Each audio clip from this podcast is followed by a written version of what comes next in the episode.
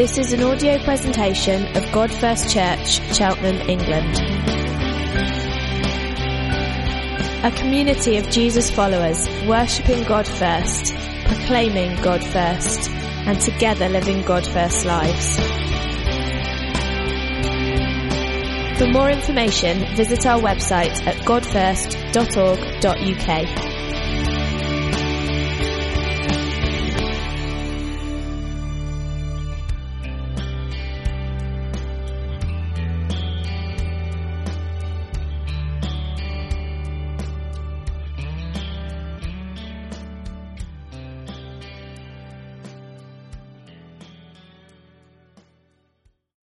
Uh, and friends of ours for a long time. He leads Reading Family Church, uh, which is a, a church of substance now that started as a small church plant. So he's journeyed the journey we're hoping to go on, uh, and he's a great speaker, and so it's a brilliant to have him this morning. So let's put hands together and welcome Sean.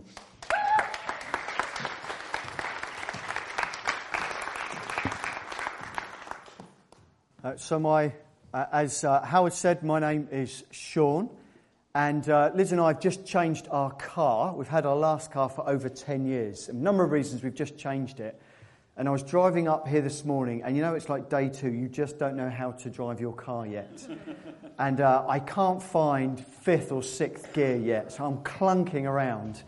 And Liz said to me just before Swindon, well, she said, oh, it's hard driving a new car, isn't it then? And I thought, oh, actually, that was such a precise statement. I said, Liz, when we picked up our car on Friday, did I say that? And she said, yes, you are utterly frustrated with me in the way that you're driving. So I, I'm arriving here today as someone who's mortally offended my wife on Friday.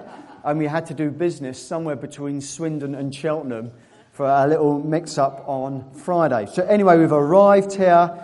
Uh, she's just moved towards the back, not because she can't stand my preaching. She's so cross with me. She's got a bit of a stiff back, and she's just better standing through the preach. And so, as Howard said, I'm here this morning with something I feel that God has for us, for you as a church, something that is living in me and Liz at the moment. And I'm going to be talking for, about Jesus and the taxman. Jesus and the taxman. That's not just because we're nearly at the end of the tax year.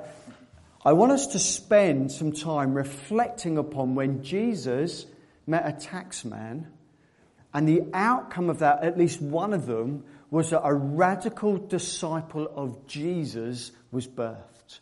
And his community knew it. There was no doubt in anyone's mind that this taxman's life had been transformed for the better of his local community. And everyone knew it. So if you have a Bible, please turn to uh, Luke's Gospel, chapter nineteen. If you've come here this morning and you've not got a Bible, don't worry, it's behind me now on the screen what we're going to read from. And I'm using the New Living Translation. I find it helpful in stories about Jesus. It just reads so smoothly. So if your version of the Bible is different, uh, it, the N L T version I'm using is okay. It will come up behind you, but it may be a little bit different for the copies that you're reading. And so, before I go any further, I just need to pray to settle my brain down. I need to hear from God now, not follow headings on a piece of paper. And you need your heart soft. And that's something that the Spirit of God does for us. He helps us. Holy Spirit, I pray, come amongst us this morning. Help me to speak clearly, to follow your promptings, not just these notes. And I pray for every heart in this room. Even with the children's workers, we pray for soft, tender hearts, Holy Spirit, that we may receive the good news of Jesus and be changed by it, that the communities around us would, would know we've encountered Christ, not just this, this morning, but in our lives. So come, Holy Spirit, do this work in us, I pray. Amen. So Luke chapter nineteen, we're going to look at verses one through to ten. The Bible says this: Jesus entered Jericho and made his way through the town. There was a man there named Zacchaeus. He was the chief tax collector in the region, and he had become very rich. He tried to get a look at Jesus, but he was too short to see over the crowd. So he ran ahead and climbed a sycamore fig tree beside the road, for Jesus was going to pass that way. When Jesus came by, he looked up at Zacchaeus and called him by name. "Zacchaeus," he said, "quick, come down. I must be a guest in your home today." Zacchaeus quickly climbed down and took Jesus to his house in great excitement and joy. But the people were displeased. "He's gone to be the guest of a notorious sinner," they grumbled. Meanwhile, Zacchaeus stood before the Lord and said, "I will give half my wealth to the poor, Lord. And if, yeah, right, if I have cheated people on their taxes, I will give them back four times as much." Jesus responded, "Salvation has come to this home today, for this man has shown himself to be a true son of Abraham. For the Son of Man came to seek and save those who are lost." I'm guessing uh, throughout this week, most of you haven't caught up on the background on this passage. So I want to help you with that now. Behind me now is a map of uh, Jesus' geography. So this episode happened in Jericho, which is just to the north of the Dead Sea. Now, Jericho was this main thoroughfare up to their capital city, which was Jerusalem. So often, if you went to Jerusalem, you would come up through the Dead Sea, you come up through to Jericho, and then you'd make your way up this rocky path all the way up to Jerusalem. It was in Jericho when blind Bartimaeus cried out, "Jesus, Son of David, have mercy on me." So this was Jericho. This was Jericho whose walls were collapsed. It's, the city was moved and uh, destroyed several times. So it's not the original Jericho, but it was very close to that. So Jericho uh, was on the main route up to the capital city. And as such, it was quite wealthy because as people carried up there, they would stop off, they would stay over, but it also came a place for tax collection. Because people were going on up and the way that taxes worked there, they wasn't taken from your salary. They were collected by the Roman oppressors through tax collectors. So as you came up through there and seasons like Passover, there'd be lots of festivals up in Jerusalem. So as you came on up, often you'd be called to account in terms of the taxes or the trading that you're going to do support the festivals at Jerusalem.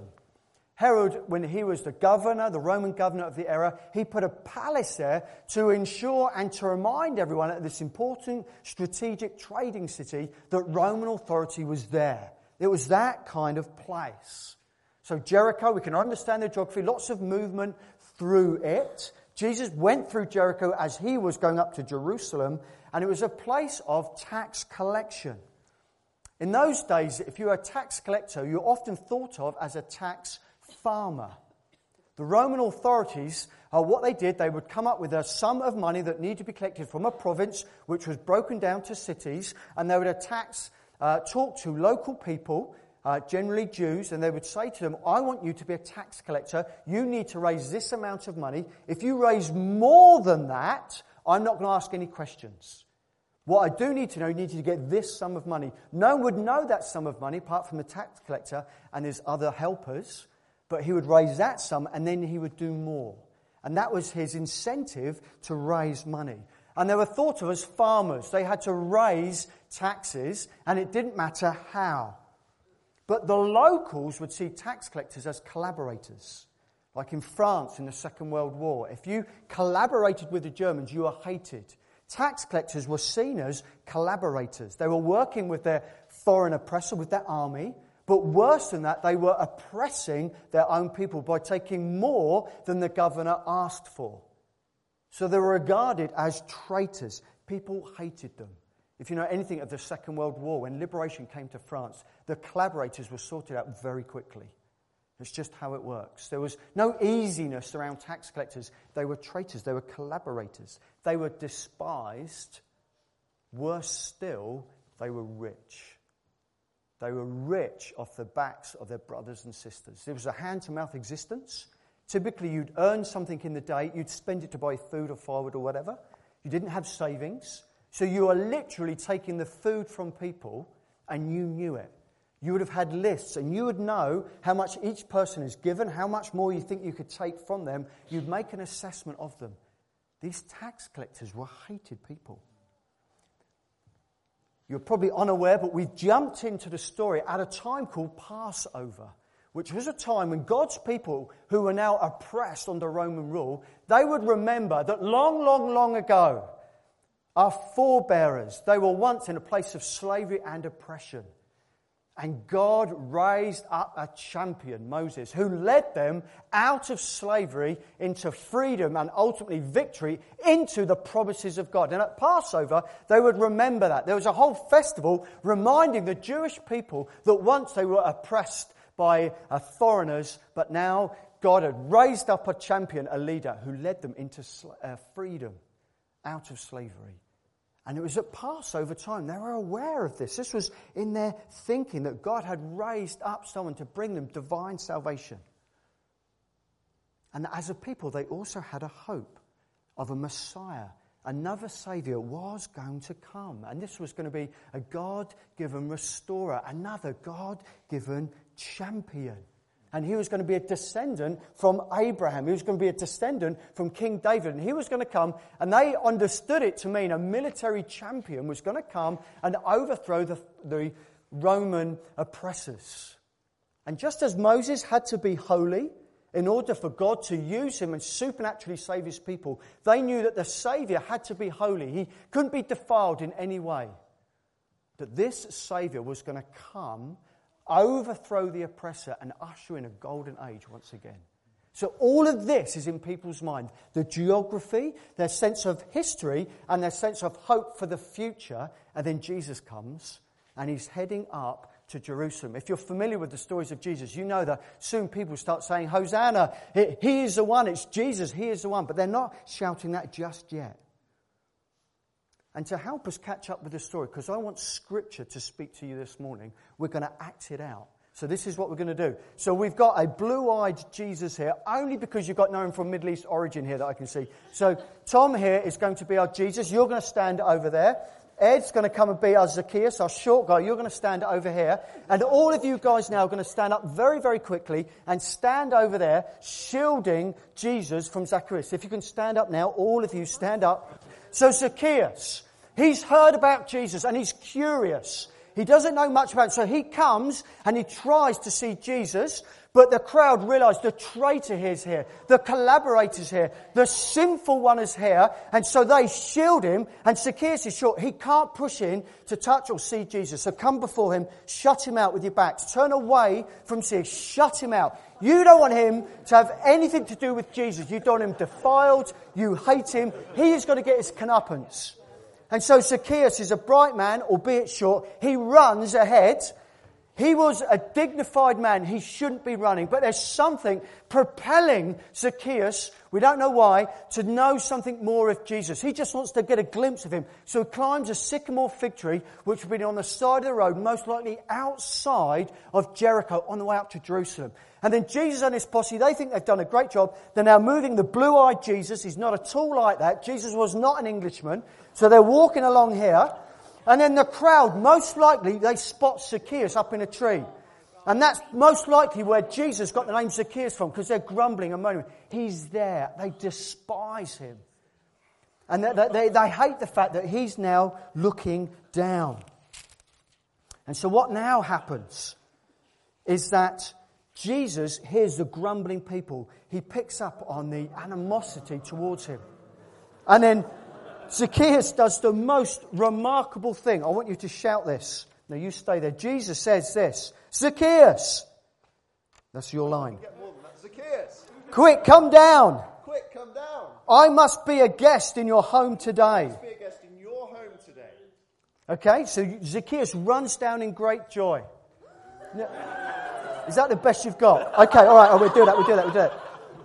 Now, displeased, grumbling people. Okay, just so we say, if you overplay the pantomime, I lose my point. Okay? So you are now displeased. You are now grumbling. And I want you to say this. He has gone to be the guest of a notorious sinner. He has gone to be the guest of a notorious sinner. But you are curious. So you follow Zacchaeus and Jesus over here. And you're now watching on. They've not got homes like ours where we shut the door. Middle Eastern homes would have been open. Most often he was rich. We've had a big courtyard. People would have been looking in as to what's going on. It's how it worked in their culture. And they're realizing that suddenly honor now has come upon Zacchaeus.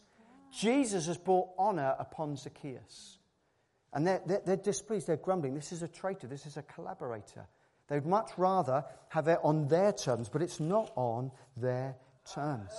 And Zacchaeus responds to this honor by saying this. He stands up in front of everyone in his courtyard and says this, I will give half of my wealth to the poor, Lord. I will give half of my wealth to the poor, Lord. And if, yeah right, if I have cheated people on their taxes, and if I have cheated people on their taxes, I will give them back four times as much. I will give them back four times as much. And incredibly, Jesus approves of this, and he declares publicly that the traitor, the collaborator, the one who's robbed their children of food, is truly a son of Abraham. You say, you are truly a son of Abraham. You are truly a son of Abraham. Ooh. There we are. Thank you. Please, can you sit down? Please sit down.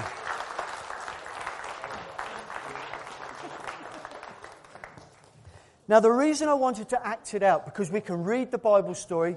If you've been coming along to church, that is familiar to you. And you cannot see the gospel in what we've just acted out, because we're over familiar with this great truth.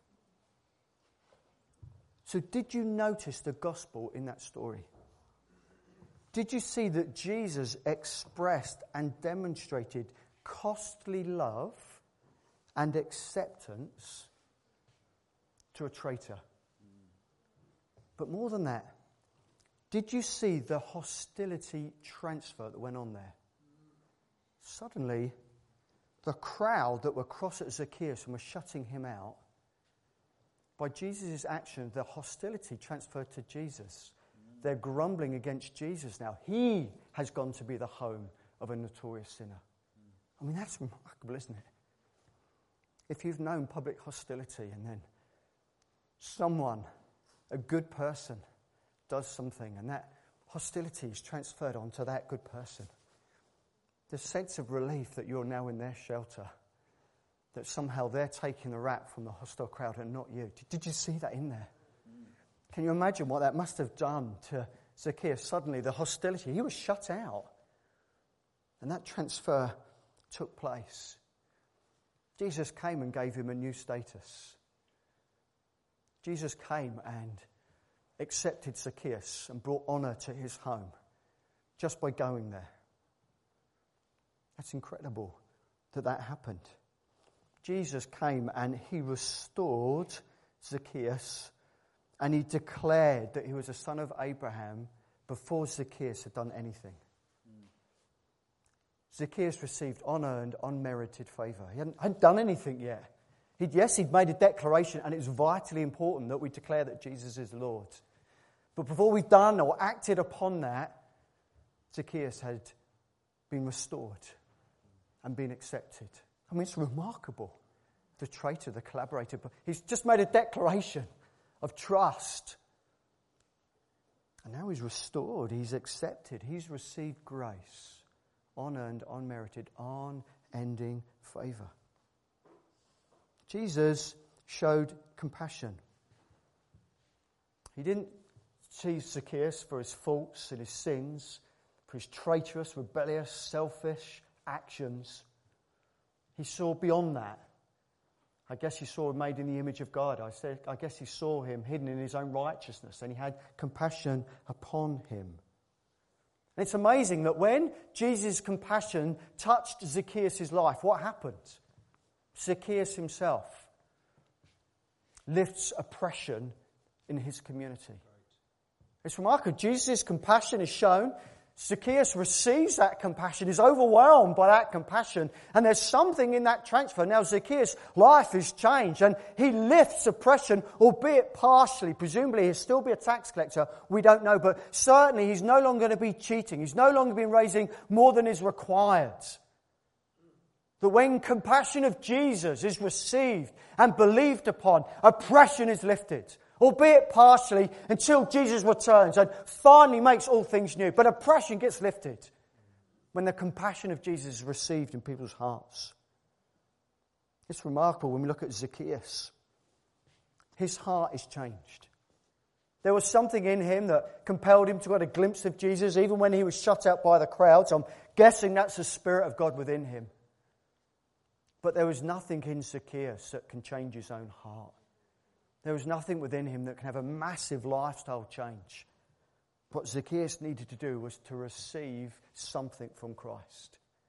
And when he received that honor, that commendation, that acceptance, it changed his heart.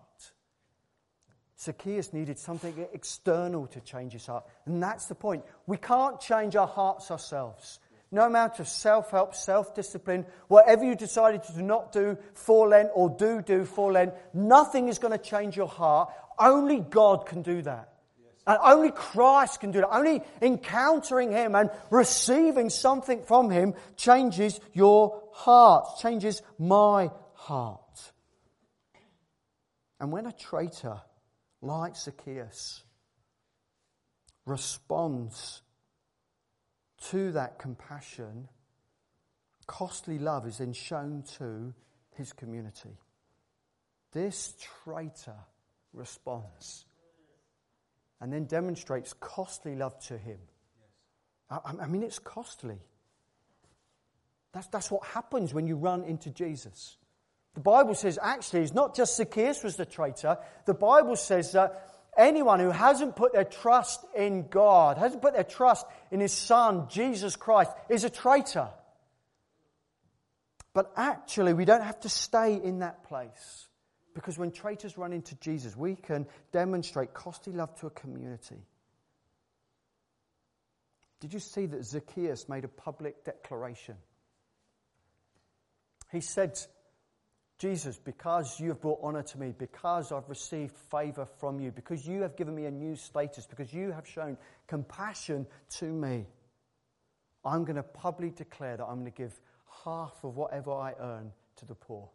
And if, and everyone's going, if, what are you talking about? There's no if about it, Zacchaeus. You have cheated us, robbed our children of food. I'm going to pay back four times as much to those people I've cheated. God's word told him he had to pay back two or three times for. Zacchaeus went beyond even what the Bible asked him to pay back. He said, I'm going to effectively give back four times whatever I've cheated. And he declares it publicly. It wasn't in a quiet thing, just between him and Jesus, and no one really knew. Jesus moved on. He could go back. He declares it publicly. And those people whom he cheated heard him say it. And they would have held him to account. The public was supposed to hold the followers of Jesus to account. You said you'd live like this, come good on that. Did you see that in there? That's all part of the gospel. It's not supposed to be a private hidden faith. It's something that those people who seem far from Christ can call us to account. I'm hoping this gospel story is speaking to your hearts. I'm hoping that the gospel is interrogating your hearts right now. As you've seen the good news of Jesus in this simple parable of when a tax man met Jesus. Because when the gospel is illuminated to your hearts, and I hope that is the case right now, I hope right now the Holy Spirit is illuminating the gospel of Jesus Christ to you. Not all of it, but some of it that you've heard this morning. That when the Holy Spirit illuminates the gospel, it starts to interrogate your heart. It starts to interrogate your motives and your actions and your value systems that you're living your life with. One of the things that I found out about when the Holy Spirit illuminates the gospel in my heart is it exposes me as I was once a traitor. When the gospel is communicated clearly, it exposes traitors and the religious. Because the Bible says that everyone who's living without any regard to God or putting their faith in Jesus, you're a traitor to the great King. When the gospel is proclaimed, it exposes who the traitors are and it exposes who the religious are. Those people who think by their own actions they're right with God. They have a good standing before God because of their lifestyle choices or the things they do do or things they don't do. When the gospel is proclaimed, it exposes the traitors and the religious. Even now, it could well be exposing that you're a grumbler, that you're a spectator. You're just looking on at what Jesus is doing. Once you were a radical follower of Jesus, but now you're just a grumbler. grumbling what Jesus is doing in other people's lives and not yours. Or maybe you're just spectating, just watching what Jesus is doing in other people, watching other people seriously follow Jesus, become a radical follower of Jesus. That's what the gospel does. It penetrates, it interrogates our own hearts and motives, but it doesn't leave us without hope. See, it produces in us a sense of bankruptcy. When the gospel is correctly preached, it leaves you thinking, I am bankrupt, I am spiritually bankrupt, I have nothing to bring to this party except faith and trust in Jesus. And so whilst we recognise Zacchaeus was left totally bankrupt, when he's following Jesus, he's got no resources of his own now and a demand from a community upon him that's way beyond his means. And he's got to make a lot of good relationships back. He's bankrupt. But that's not the end of the story, because he's been given a new status. He's been restored. He, he's now been one who is going to lift oppression upon his people. When the gospel interrogates our hearts, it produces in us public declarations. When you were baptized, that was your public declaration that you are going to be a radical follower of Jesus, that you have received compassion from God and that you've been raised to a new life. I'm hoping you've been baptized in water, because that was your public declaration that you're going to be a radical follower of Jesus. So you're going to work for oppression to be lifted on your local communities. And we, your brothers and sisters in Christ, are to call you to account to that. Are you a radical follower of Jesus? Or was that a story of ten years ago, twenty years ago, thirty years ago, for Ben and Mo, fifty, sixty years ago? I mean, this is, we need to remind ourselves of these things. We're called, like Zacchaeus, to be radical disciples, radical followers of Jesus. Radical means that you are a complete, exhaustive follower of Jesus. That the entire being, your very bones within you, your very drive, passions and energy are for Jesus. That you're absolutely sold out for him as best you're able in your season of life. I know life has its ups and downs, but as best you're able, with every bone, with every morsel of energy you can muster, with every rigour, that you're a far-reaching, radical follower of Jesus. Because Zacchaeus put it all out there. Twelve days ago, I sat with a guy in our front room. He's been in a civil partnership with a man for ten years. He's come back to Jesus. He's now celebrating that relationship. And he sat there. I didn't say anything. I just listened to him, and he said, I know what I now need to do. Somehow he's got to unravel himself from this. That's what he feels God has told him to, to unravel himself from this civil partnership. He's going to lose his home, his friendship groups, his companionship. And I'm sitting there thinking, I don't know when's the last time I was such a radical decision like that. I, I, my concern is I'm going back fifteen, seventeen years ago when I decided to quit my job to plant the church. Really? I'm sitting in this room with this guy and I'm thinking, I'm not sure our church is going to be able to love you enough to fill the gap in your life, because we're not radical followers of Jesus yet. If someone from Islam left their faith and joined our church, I just don't know after two or three months if they're going to find family in a way that they will need if their family ostracizes them from the Islamic faith. Yes. What this dear brother needs, as he sat with me, is for me to be a radical disciple of Jesus Christ. It's totally sold out, and everyone knows I am, and I'm all on my game, and I'm in a community of people who've heard my public declaration and stir me on when I'm discouraged and when I fall back, and they pick me up and say, sure, we were there, we, we saw your declaration, and we're with you now.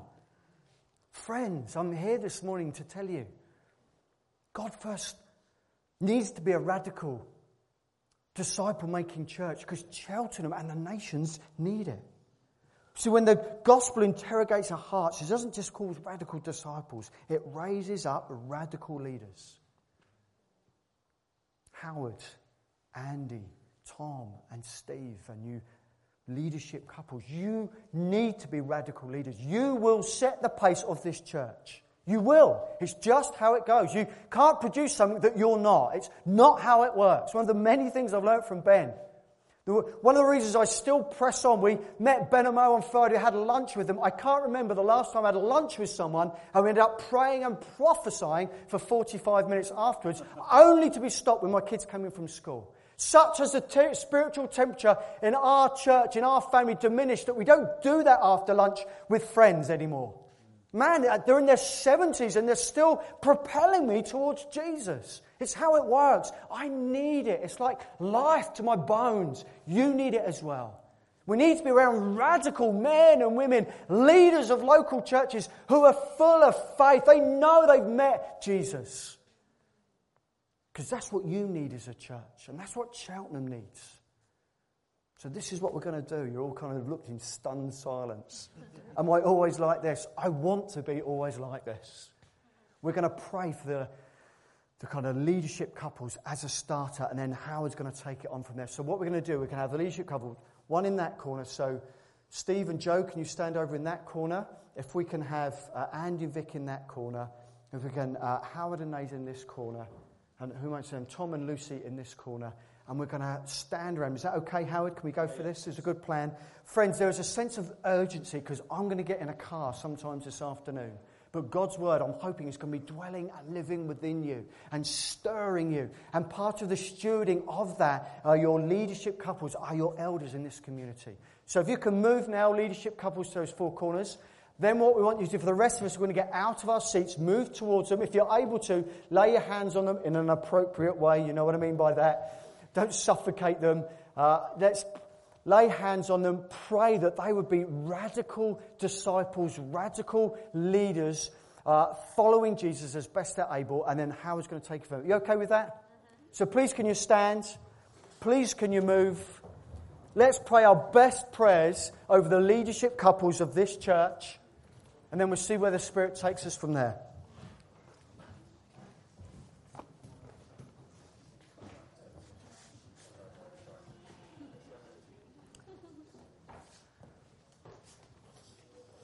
So if you keep moving around, get as close to them as you possibly can. Just start praying. Start stirring up the Spirit of God in you to pray for them. Come now, let's pray. Let's make some noise if we possibly can. It's not supposed to be a still, quiet moment in the life of the church. This is the people of God begging God for radical leaders, leading the people of God that is God first. Father, we...